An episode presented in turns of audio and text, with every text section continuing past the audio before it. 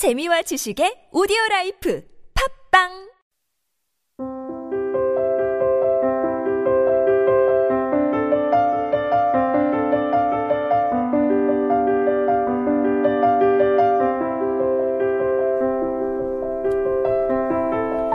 가끔, 아주 가끔, 책상 위에 엎드리고 싶을 때가 있지.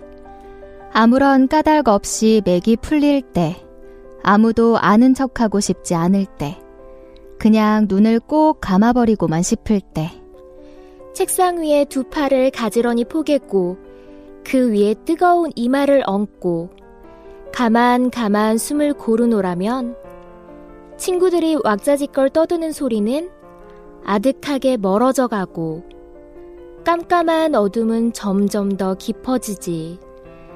날 그냥 내버려 두렴. 잠들려는 것이 아니야. 어떤 꿈을 꾸려는 것이 아니야.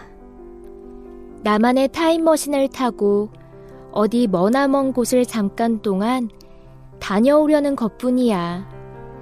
그곳에서 나의 별을 찾으면 그 별이 문득 환하게 빛나는 것처럼 나도 다시 반짝 깨어날 거야. 신형건 시인의 시간여행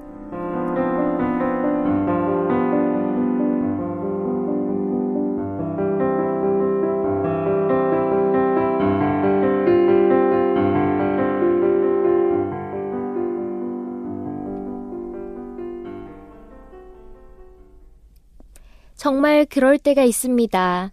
모든 것을 다 뒤로 하고 책상 위에 엎드려 나만의 시간 속을 여행하고 싶을 때 말이에요. 아무런 말도 하고 싶지 않고 그저 혼자만의 시간을 여행하면서 생각을 정리하고 새로운 힘을 충전하고 싶을 때. 잠시 눈을 감고 엎드려 시간 여행을 다녀오면 별이 빛나는 것처럼 반짝 깨어날 수 있을까요? 나의 별을 찾게 해주는 혼자만의 시간에 대해 생각해 봅니다.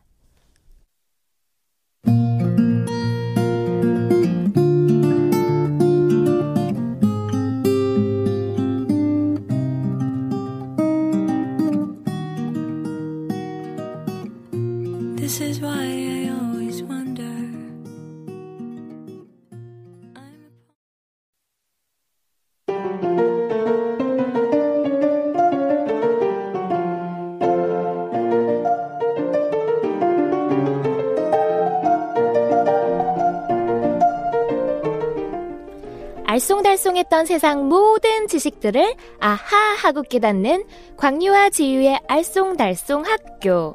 오늘도 유익한 수업 시간이었나요? 오늘은 특별히 알쏭달쏭 학교에 우리 도로시와 양철 인간이 등장해서 더욱 재미있었던 것 같습니다. 네, 저도요. 오즈의 마법사를 재미난 성대모사와 함께 들으며 영어 실력도 키울 수 있는 방송이 무엇이냐 하면 팟빵이나 iTunes에서 광유의 스토리 English를 검색하신 후 구독하시면 되죠? 네. 또 오늘 방송 역시 팟빵이나 iTunes에서 광유와 지유의 알쏭달쏭 학교를 검색하신 후에 언제든지 다시 듣기 하며 복습하실 수 있으니까요.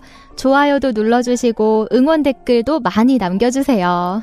다음 주엔 설 연휴라서 알쏭달쏭 학교가 한 주 쉬게 되었는데요.